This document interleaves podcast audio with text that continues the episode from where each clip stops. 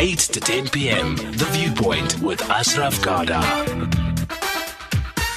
The Viewpoint with Ashraf Garda. So I've got the Vice-Chancellor at Wits University in the house. He's here for the next 55 minutes. He's our big hitter. He's Professor Adam Habib. And we will focus specifically, you know, we had him here a few months ago, but as opposed to general issues, it's very much around his book, which has now come out, because he promised that time it will come out around March. It's called Rebels and Rage, reflecting on, well, hashtag Fees Must Fall. So it's very clear what exactly we will be talking about. You can engage 0891 104207, 0891 104207. SMS is 40938. Tweets, as always, welcome. Hashtag SAFM Viewpoint if you're doing that. And you can tag me, Ashraf Garda, tag SAFM Radio, tag AdHab. You'll pick up his Twitter handle as well on my timeline. And the last thing, WhatsApp voice notes, 0614 104 107. If you're doing that maximum 30 seconds, please, not much more than that. So there you are. Adam Habib has written a book called Rebels and Rage. And Adam, good chatting to you. First of all, thanks for coming in. Some people have said it's very much your, well, I'm calling it your inside story. Others have said it's the diary of Adam Habib. We're pretty accurate, aren't we? I think you're absolutely right. Firstly, thank you, Ashraf, for having me again. It's really a pleasure to be here. Yes, it is. It's a memoir of what happened. It's, if you like, an autobiography of somebody who was involved in a momentous struggle, found himself on the opposite side of the divide, if you like, from where I would have imagined myself a couple of years earlier, and trying to provide an insight of what actually went on from that angle. I think that it's an angle that's different. Most people who write about it write it from the perspective of the actual participants in the barricades. I'm saying, yes, somebody from the opposite side, and understand how these people are actually seeing it. So in a lot of ways it is a diary. It is literally a diary or a memoir of the struggle as it played out from the perspective of at least one of the vice chancellors. So as opposed to an academic study, because it's very much a moment by moment reflection, right? It's actually, I thought about this a long while. Should I write an academic piece? And you'll see it's written in a way that is still intellectually grounded, but nevertheless far more accessible, far less footnotes, etc. That's really focused on at least 8 of the 10 chapters. And then there's 2, one on chapter 8, which is focused on how would you create free education, and chapter 9 on how would you do social justice in the world. Those begin to become more academic. Okay. But the story, it's about the story of what happened, and the bulk of it is about the bulk of the book is about that story. Okay. Now, we'll get into some of the detail just now, but here's the story of the Adam Habib narrative, the scholar, the political analyst, very much the lefty historically, with a coarse voice, and you know that, right? And therefore is distinct because of the way he comes across. And he gets a position, from UJ then to the Vice-Chancellor at Wits, which is very much the blue ribbon of most of the universities in the country, and we know that, right? And maybe for a couple of years it's all fine. And Fees Must Fall changes the narrative of you, how people historically had perceived you as one of the people who would speak out, for social justice, on the side of the oppressed, on the side of the dispossessed, on the side of for non-racialism. Suddenly, a whole range of things get thrown at you, and in all fairness, your reputation in terms of how your brand has taken a knock, hasn't it? So, in one level, yes. So, for instance, this is the irony of it. I've often said this on multiple platforms, and I think I even say it in the book, that for much of my history, I've been writing that we're heading for a disaster, that there's going to be a major social explosion in the universities.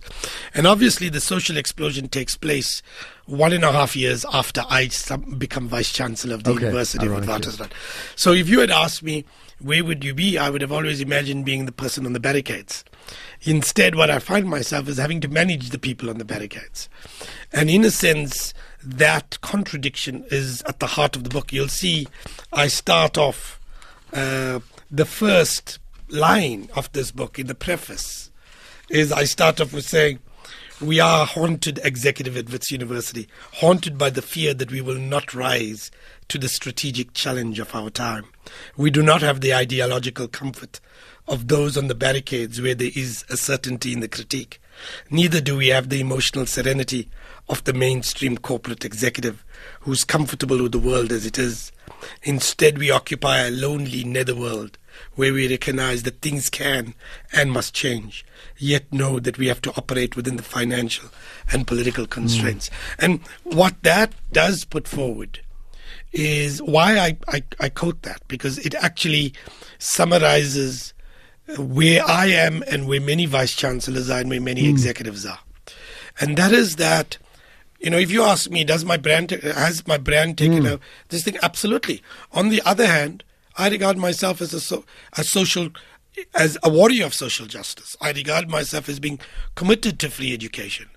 But I am saying that I can tell you that the way some people are imagining this struggle will be won is actually wrong. They're going to actually lose it. They're going to create the Venezuela phenomenon. That rather, here's an alternative route. So Chapter 9 is about how you could go to social justice. But here are the strategies that will take you there rather than what you're advocating. And those are important lessons. So would you say, therefore, that, and we'll touch on some of, you started with Solomon Mswango. I was that first night, but you sat in on the Senate, I know that. But would you say, therefore, that if there was one lesson to learn outside the obvious battle for fees is the rude awakening you experienced on the one hand, but maybe the students as well, about massive complexities around social struggle that suddenly came to the fore, that put, what you said, people who would have been on the same side, in effect, now on opposite sides. Absolutely. So one of the things that I said, both at I've just had two book launches in Melville and in Hyde Park, and in both of them I said that there is a real struggle for what it means to be left, for what it means to be progressive. There's a group of people who believe in radical rupture. And there's another group of progressives who believe that you engage with subversive intent. You engage in the system, but through a series of radical reforms, change that system from within. And that's the real heart and soul. That's the fight for what it means to be progressive. And I'm being honest. I've said this openly here. And this is what the book is about. If you like, I hate using the word because it seems arrogant, but in a way it's a memoir of Adam, but it's, if you like, Adam Habib's manifesto on how you think through structural reform in this particular struggle. And those who are advocating radical rupture, I believe, are being adventurous, they're being disingenuous, and they're going to destroy our institutions and in the process destroy our society. And we'll talk about who do you think that may be. Let's just stay with the reputation issue just for the moment. So I've said it's taken a knock, and you said yes. Why do you think it's taken a knock? Well, I think because a whole range of groups of young people particularly, but also some political activists who believe largely in radical rupture for whatever else they might say, felt that I should be supporting them. So I've had people say, what you should be doing is abandon your commitment to fiscal responsibility as a university, and throwing your hat in the ring with the students and march on the state. And I say, really? You really expect a public institution that gets its grant from the state to be the architect of the very revolution against the state? And do you think, what is the state going to smoke cigars and say, thank you very much, please come and overthrow us? What kind of world are you guys living in? And frankly, that's where I'm fighting. When people say to me, you're a VC, I'll say, yes, I am a VC.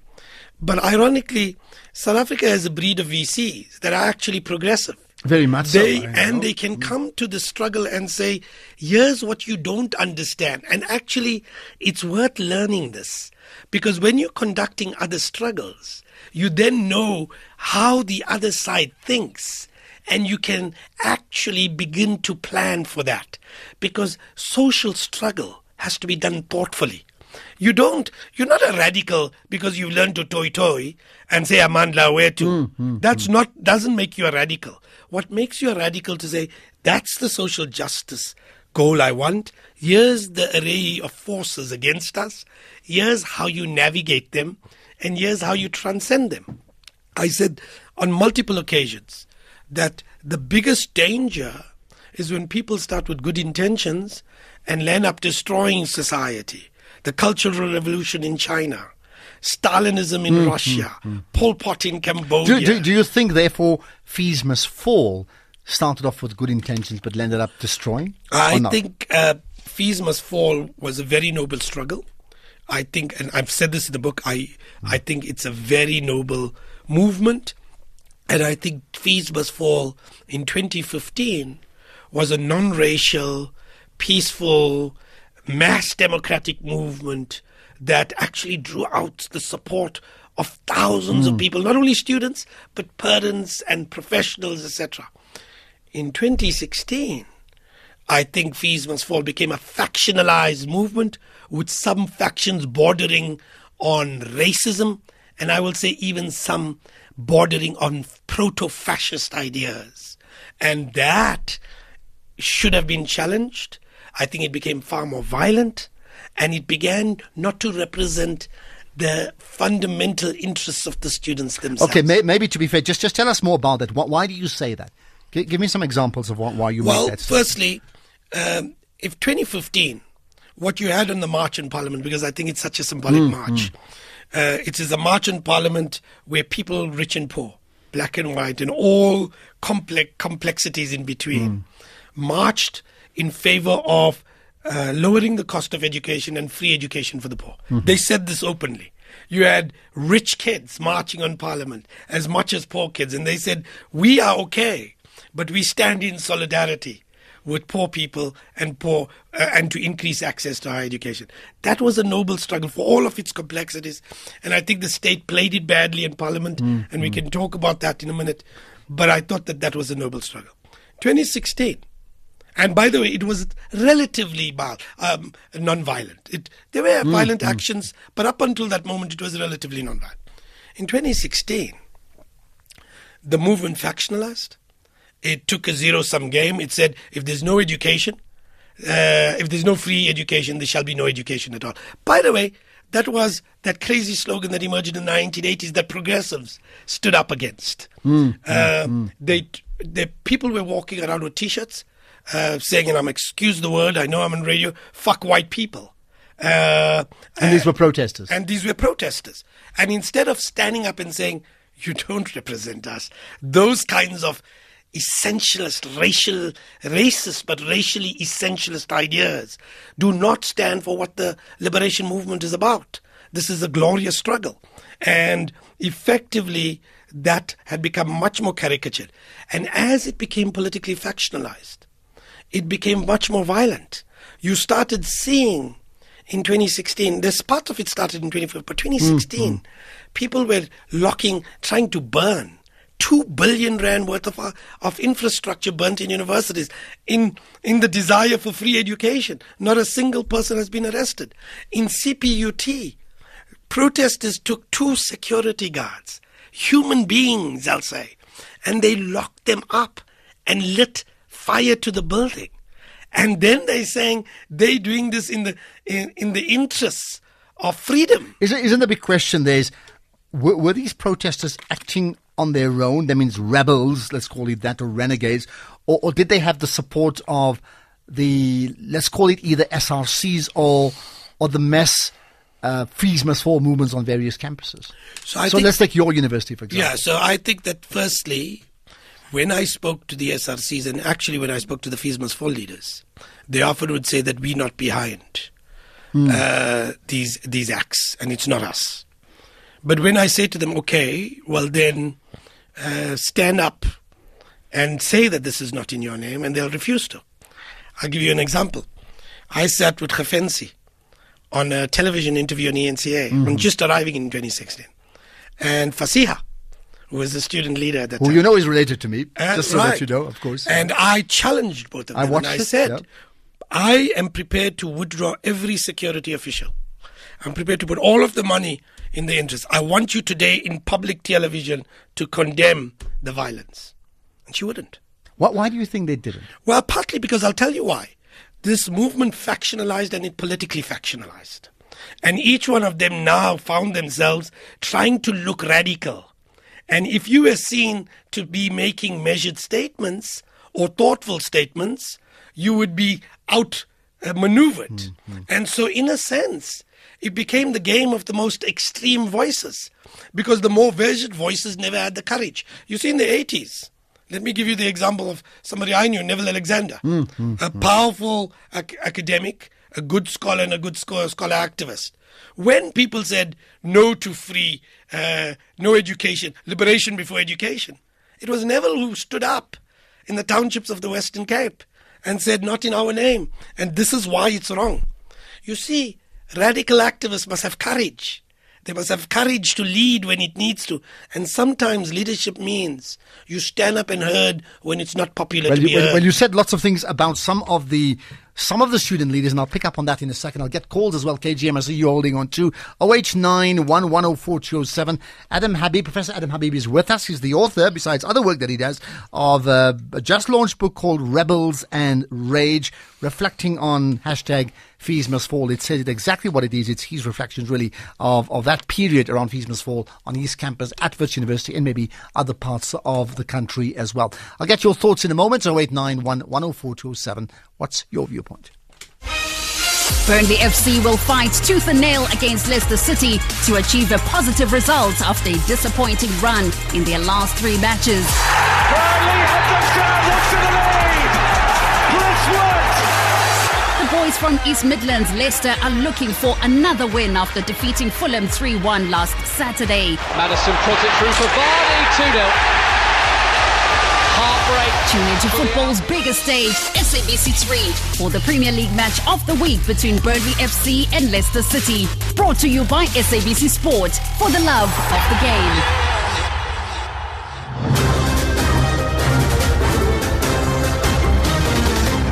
News from the TV License Office. With our new SMS balance inquiry function, you can now get your TV license balance conveniently on your cell phone. SMS your ID number or TV license number to 44210 and voila, 44210. Standard SMS rates apply, quick and easy. TV licenses make a difference.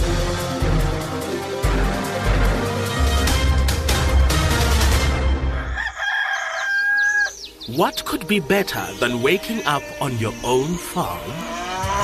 Living your dream on your own land? Could this be you? For everything about the wonderful world of agriculture, watch the new series of Living Land, Saturday mornings at 5:30 only on SABC2. Proudly brought to you by SABC Education, enriching minds, enriching lives. Proteas lead the day this Saturday against Sri Lanka in the final ODI at 1 p.m. on SABC2. Sports Stars Uncovered is on SABC1 at 1:30 p.m. Soccer 411 occupies the stage at 2, followed by the PSL clash between Free State Stars and Amazulu on Duma at 3:30. Burnley FC tackles Leicester City in the Premier League on SABC3 at 5 p.m. EFC concludes the day at 9:30 p.m. on SABC3. SABC Sport, for the love of the game. SAFM 104 to 107 nationwide. 8 to 10 p.m. The Viewpoint with Ashraf Garda. Well, talking Fees Must Fall specifically through the book from Professor Adam Habib called Rebels and Rage, and I strongly suggest you need to read it. Of course, we're never going to go through all the details here. That's not the plan. The plan is for you to buy the book, but I think it's an important book for you to understand the narrative of certainly one person, but a very important player in so far as Fees Must Fall is concerned, with what happened to South Africa and his thoughts in terms of the future. And of course, you're going to agree and you may well disagree. And if you want to call in and argue and say, goodness, I still don't rate this man, that's absolutely your right. Let's get a couple of calls on the go first. KGM, go ahead. Hi. Hello. Hi. Yeah, KGM, hi. Okay, it's not KGM, it's Tabo. Oh, Tabo, my apologies. Okay, go ahead, Tabo. Listen, what we did here is to do away with this racism thing. You know, I failed to do one and I'll blame racism. I don't know. I don't know. I think South African, we tend to not think that we all have to work hard for what we earn or what we're gonna earn. For an example, your speaker there, he hit the nail on the head. I'm not saying I agree with the book entirely, but what I can tell you now is we sort of been brainwashed to getting everything for free in this country. Ashraf, can I please give you like two examples? But I need to make you. I need to push you very quickly, please. Right? Okay, that's one example that I can give you.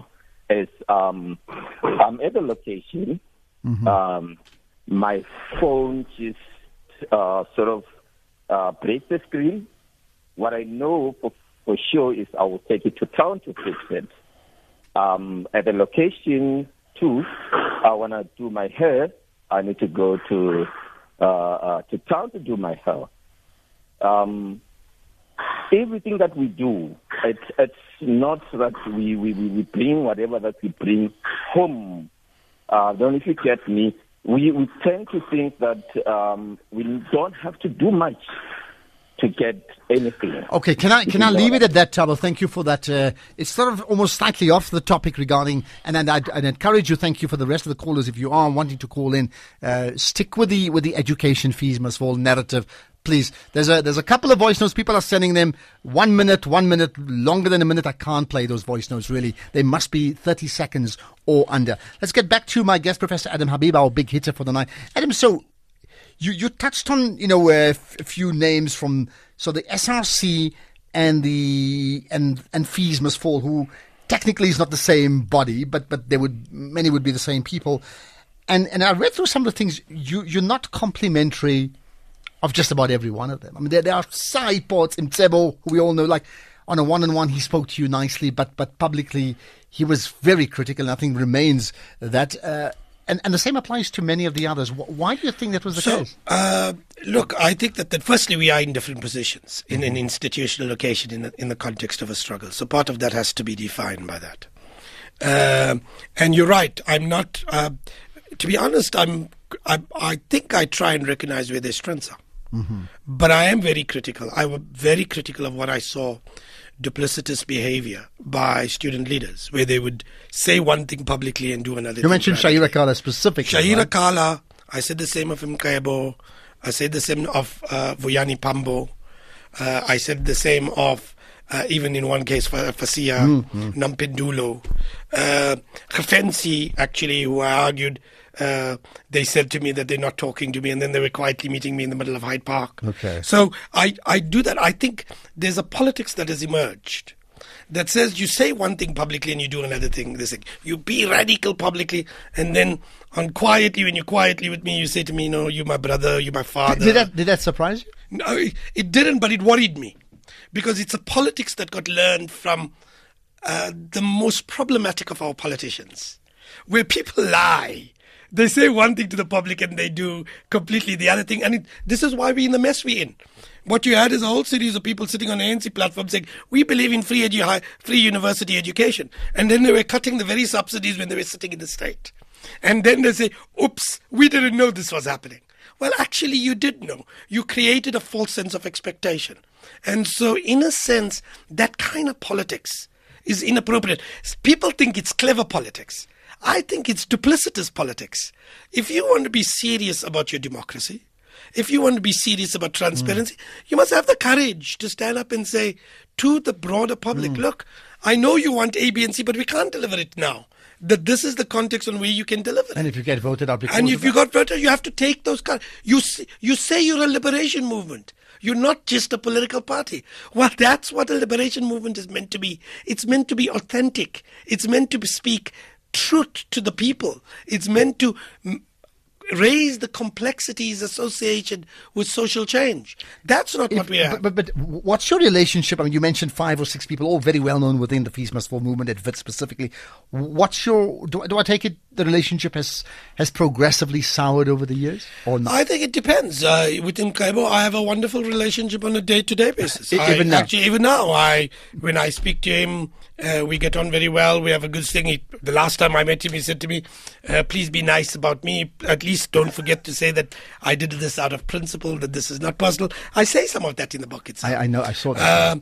With Shaeera Kalla, initially we had a relatively amiable relationship. Now I think it's more tense and more this thing. But to be honest, I've not met her for a long period of time for me to be able to make a judgment. I have a good relationship with Shafi, who was the previous SRC president. It's a wonderful relationship. Nompendulo, I think, is the most charming young person I know. She's a lovely human being, and every time I've interacted with her, I've had a good relationship with her.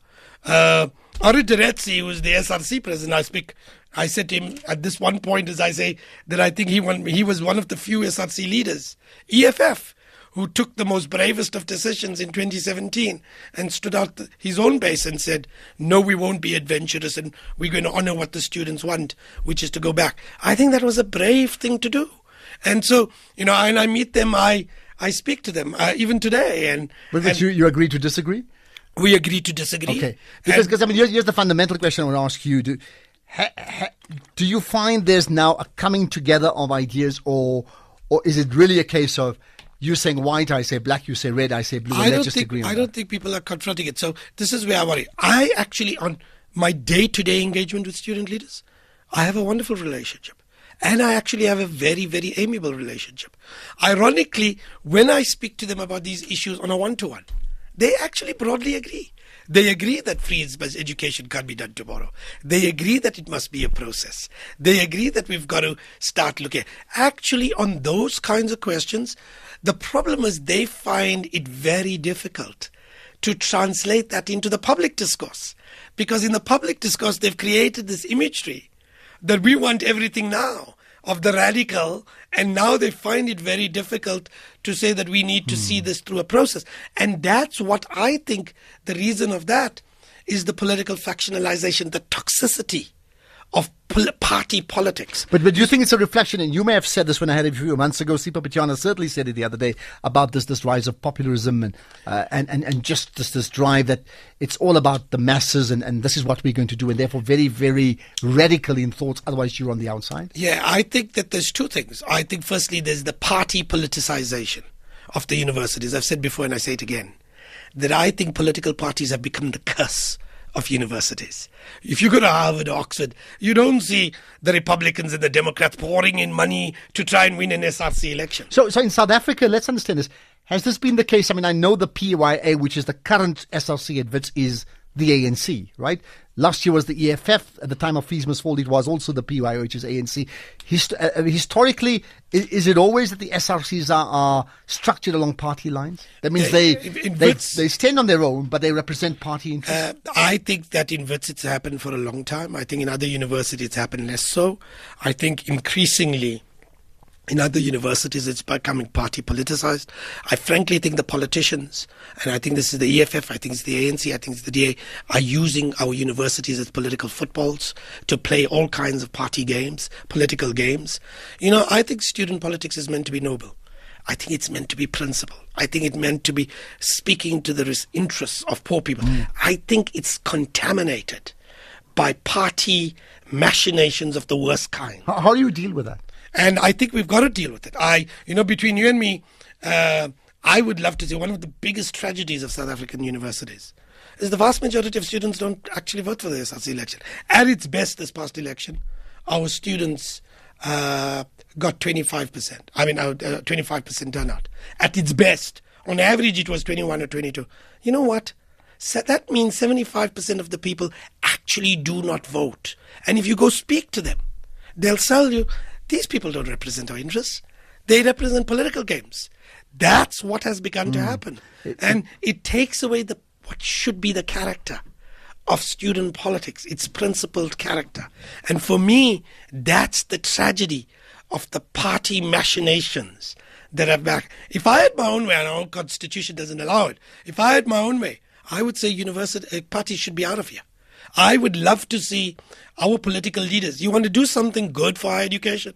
Have the courage, all of you, Julius Malema, Cyril Ramaphosa, Musi Maimane, Bantu Alamisa, have the courage to say, we will not have a party footprint in the universities. They don't have the courage for that because they don't really care about the universities. They don't really care about free education. They don't really care about our public institutions. They just care about getting into bloody office. And that's the tragedy of our politicians. And you think they're using your campuses, not just yours, others, as the feeding ground in terms of getting, as you said, into bloody office? Yes, they're absolutely doing that. And frankly, the reason we couldn't cut a deal in 2016, before we even called the police, we had a series of engagements where mediators were brought in, previous leaders of the Black Student Society and the SRC. I went through 10 days of that with them.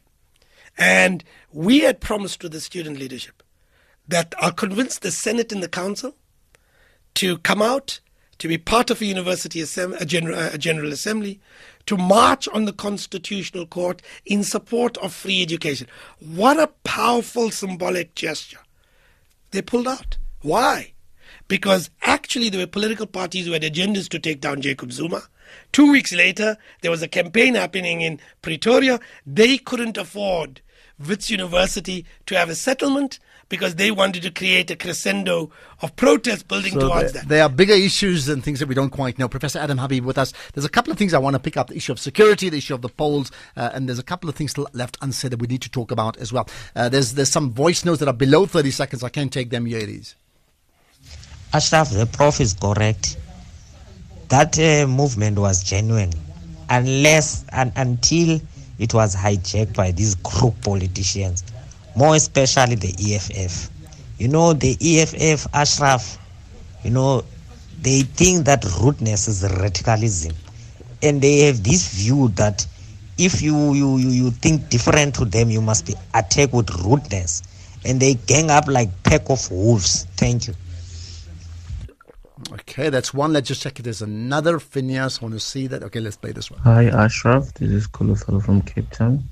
I just want your guest there, Mr. Habib, to just perhaps just let us know if he thinks that the Fees Must Fall movement sort of like changed from being a movement to being a personal attack against him.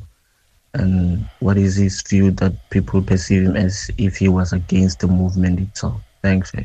Okay, thank you. There we are. We touched just touch on that again. Not too much time, but just was it a movement against you? No, I don't think it is. I think it was a very noble movement. I think it started to bring down the cost of higher education. And frankly, I've said in the book and I've said before, the students achieved in 10 days what vice chancellors had been debating in 10 years.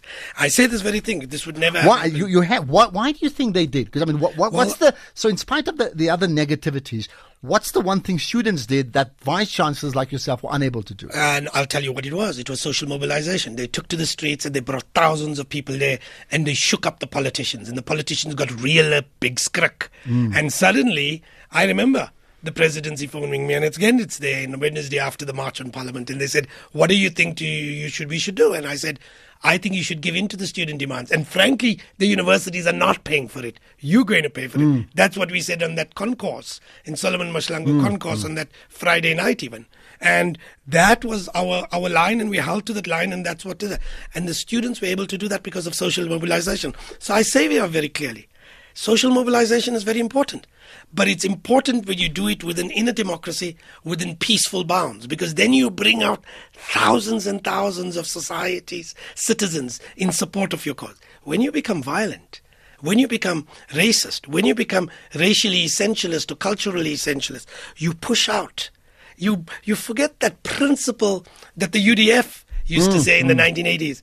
You divide the enemy, you unite the masses.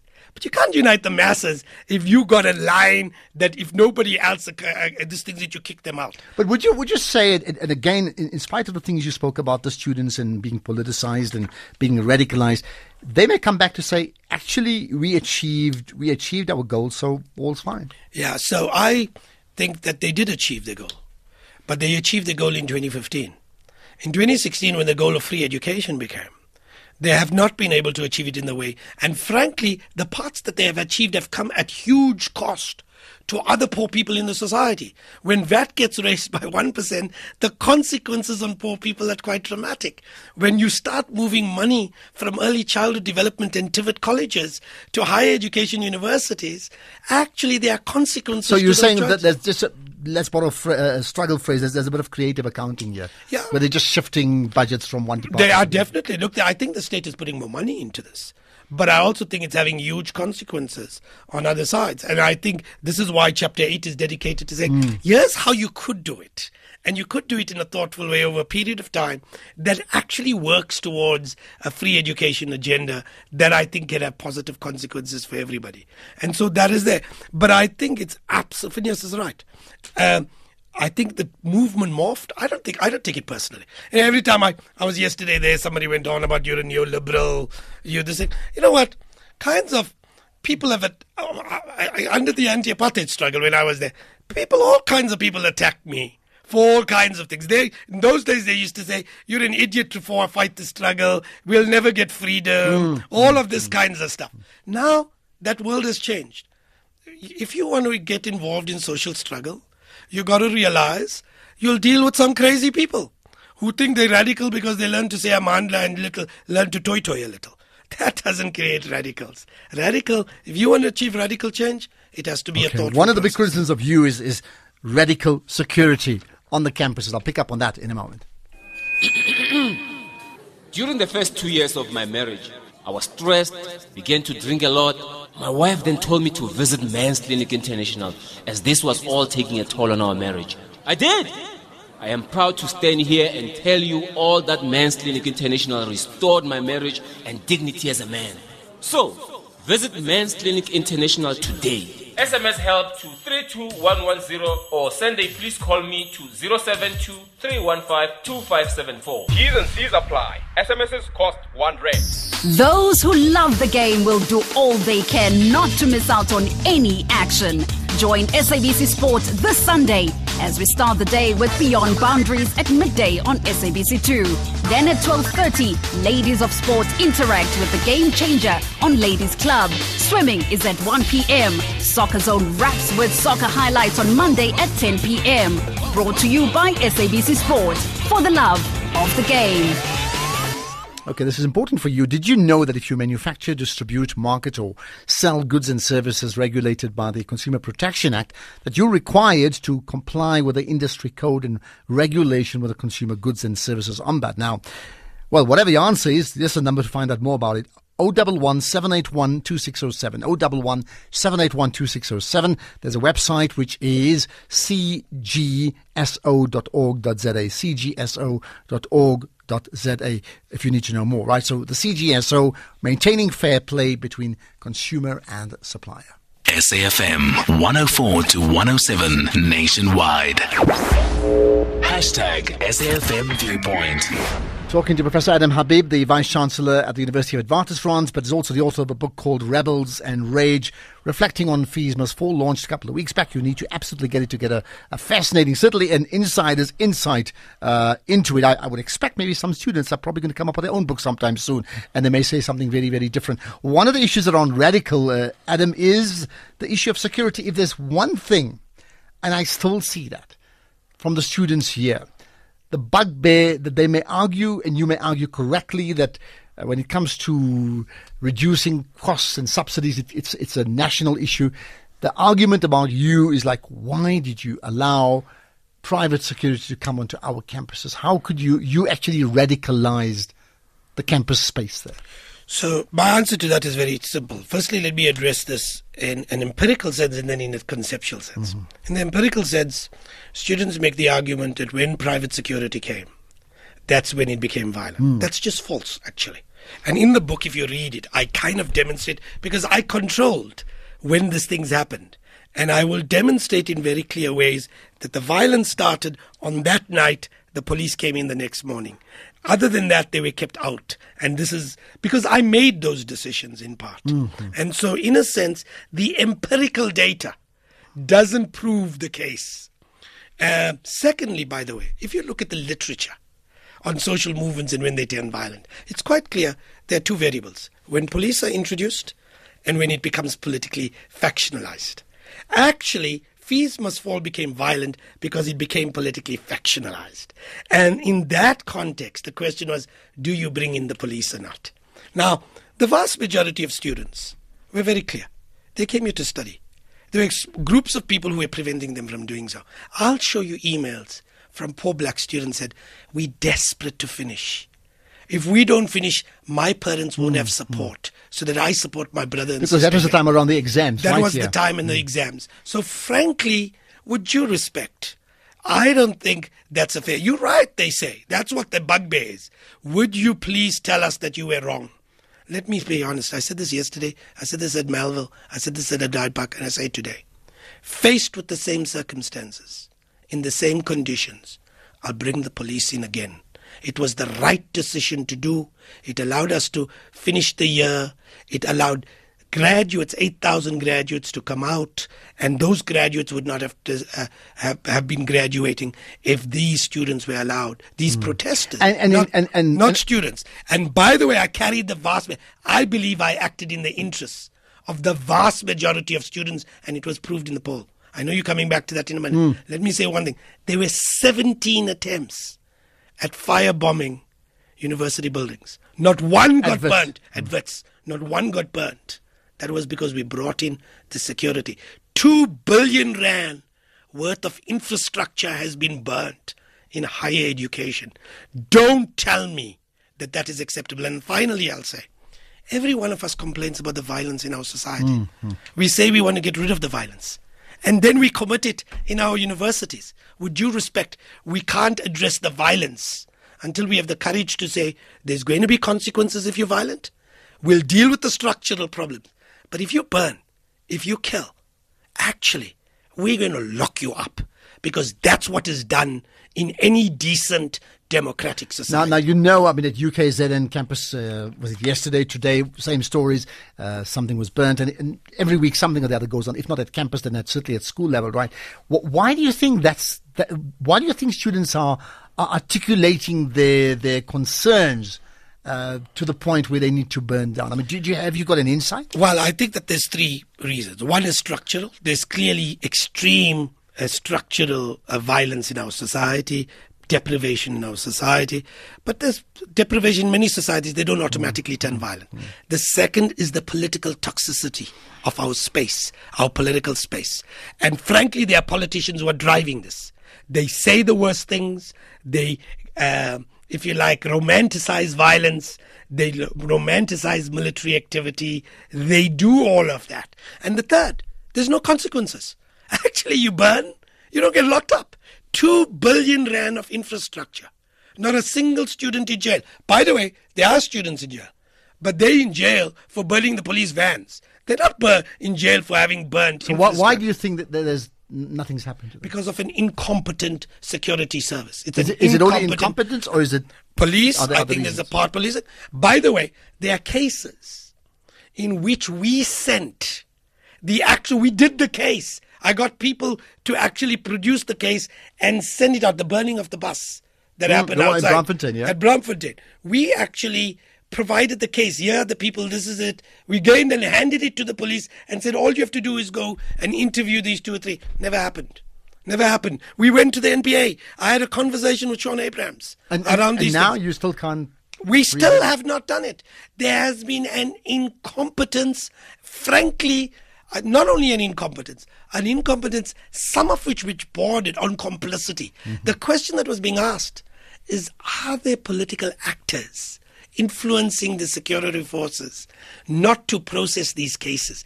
Name me a single society, democratic or any other, that would allow 2 billion rand worth of infrastructure burnt in their universities and not a single person arrested. That is shocking. Okay.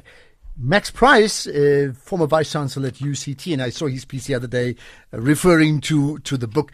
He doesn't agree with some of your thoughts about bringing in the security and suggesting that they didn't, and therefore they lost out an academic year. Give me your thoughts. I know you've tweeted about it, or you've commented. Tell me about it. So let me say what he carefully said. What Max Price really said is he can't comment on Wits.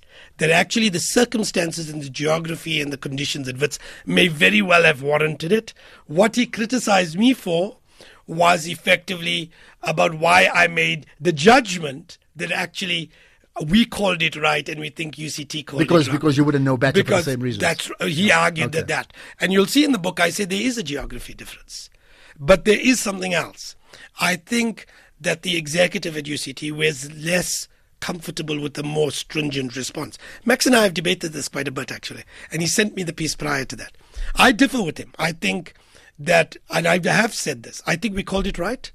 I think he says he thinks they had a very relatively peaceful 2016 year and they completed the program. That's not what I hear. And frankly, that's not what many students and staff at UCT say. I've spoken to many of them and they don't believe they completed the program in 2016. And you hear that in the public discourse. You've heard the critiques of that. Like we get criticized. I also think that, you know, the executive was not as cohesive as ours. Now, that doesn't mean we didn't differ. Obviously, we have to differ. Any good team has a multiplicity of views. But once you've made a decision, you act as a coherent team. Mm-hmm. That is important in execution. And frankly, I think we were able to do that. Because I made it very clear to the exec. We fight, we disagree, etc. But once we make a decision, we all sing from the same hymn sheet. Well, there you are. More to come from Professor Adam Habib, another 8 minutes or so, talking about his book, Rebels and Rage, reflecting on hashtag Fees Must Fall. Burnley FC will fight tooth and nail against Leicester City to achieve a positive result after a disappointing run in their last 3 matches.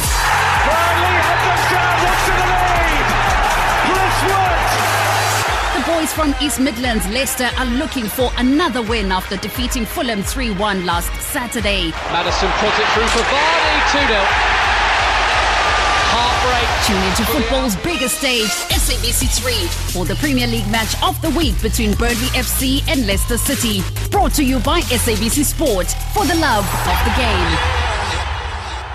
Proteas lead the day this Saturday against Sri Lanka in the final ODI at 1 p.m. on SABC2.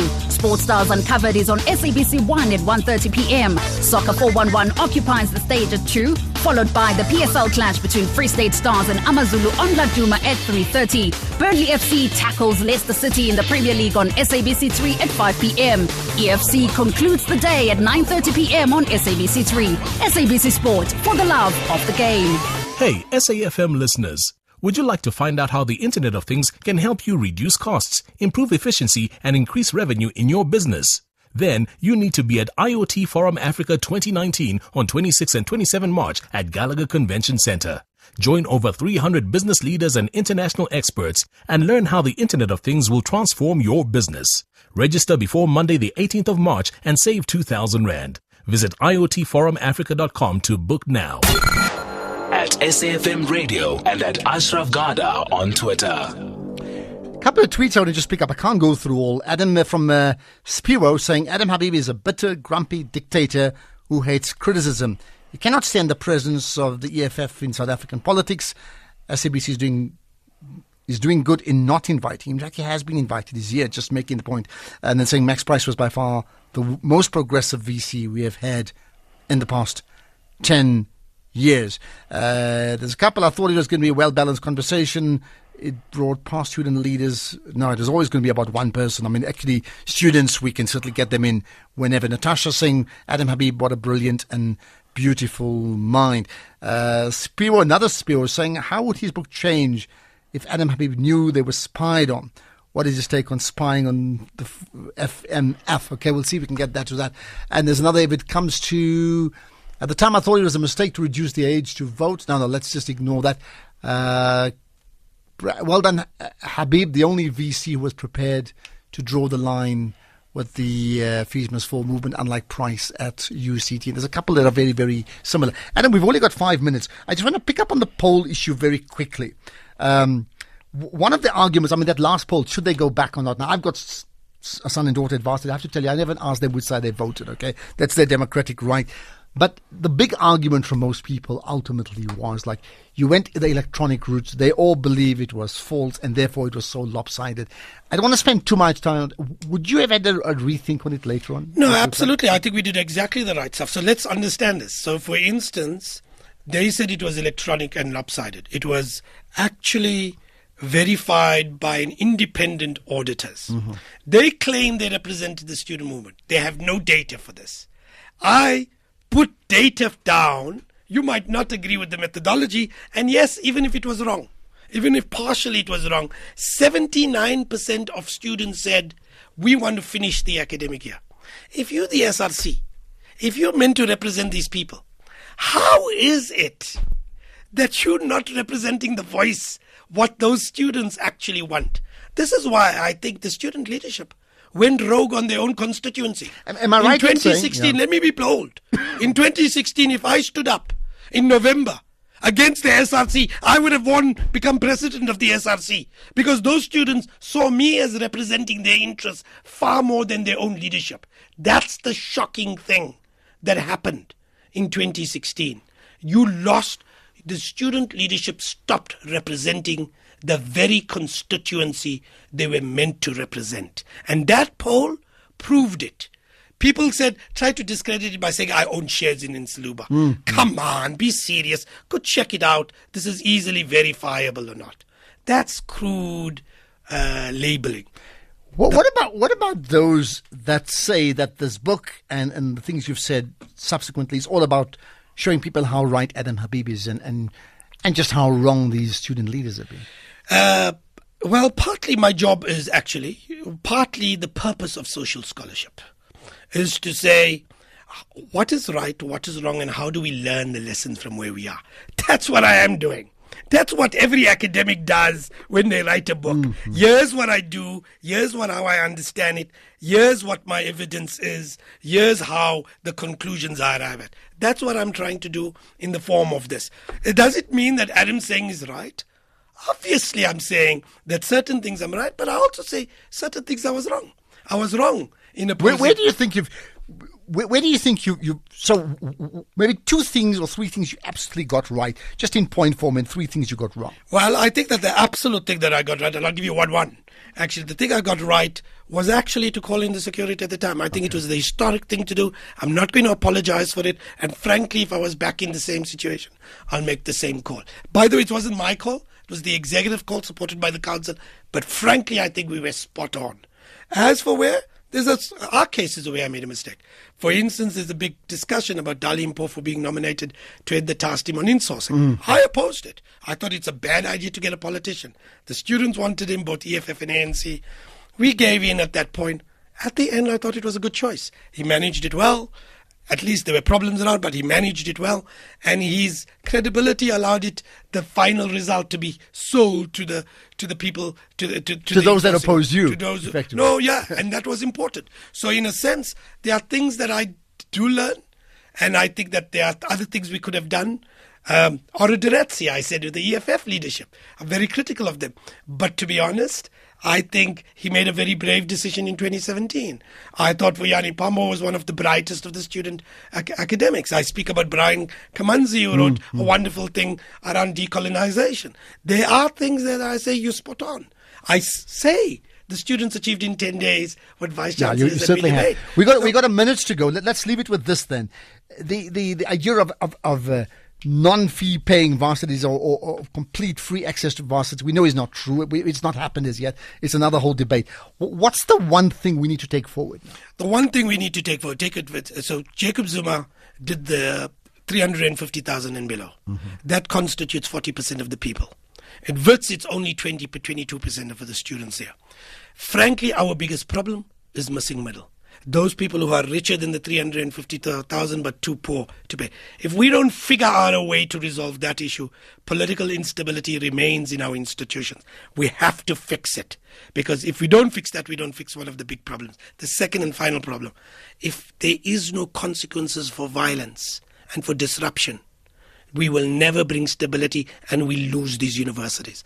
I think we need to stare down those that try to burn, those that try to disrupt, and say, you are allowed to protest, but there are constitutional parameters you observe, or we're going to lock you up. Okay, the jury is still out, of course, for many people about whether what Adam Habib is saying is correct or not, but that's why you need to read the book, Rebels and Rage. Get it, exclusive books and everywhere else too. I think in many other places as well that you can get it, but certainly can connect with Adam on social media too, absolutely. Rebels and Rage, all about #FeesMustFall. We're going to talk about the death penalty, ironically, in a moment. Adam, thank you for your time. Most appreciated. Let's get the news now. It's 9:00.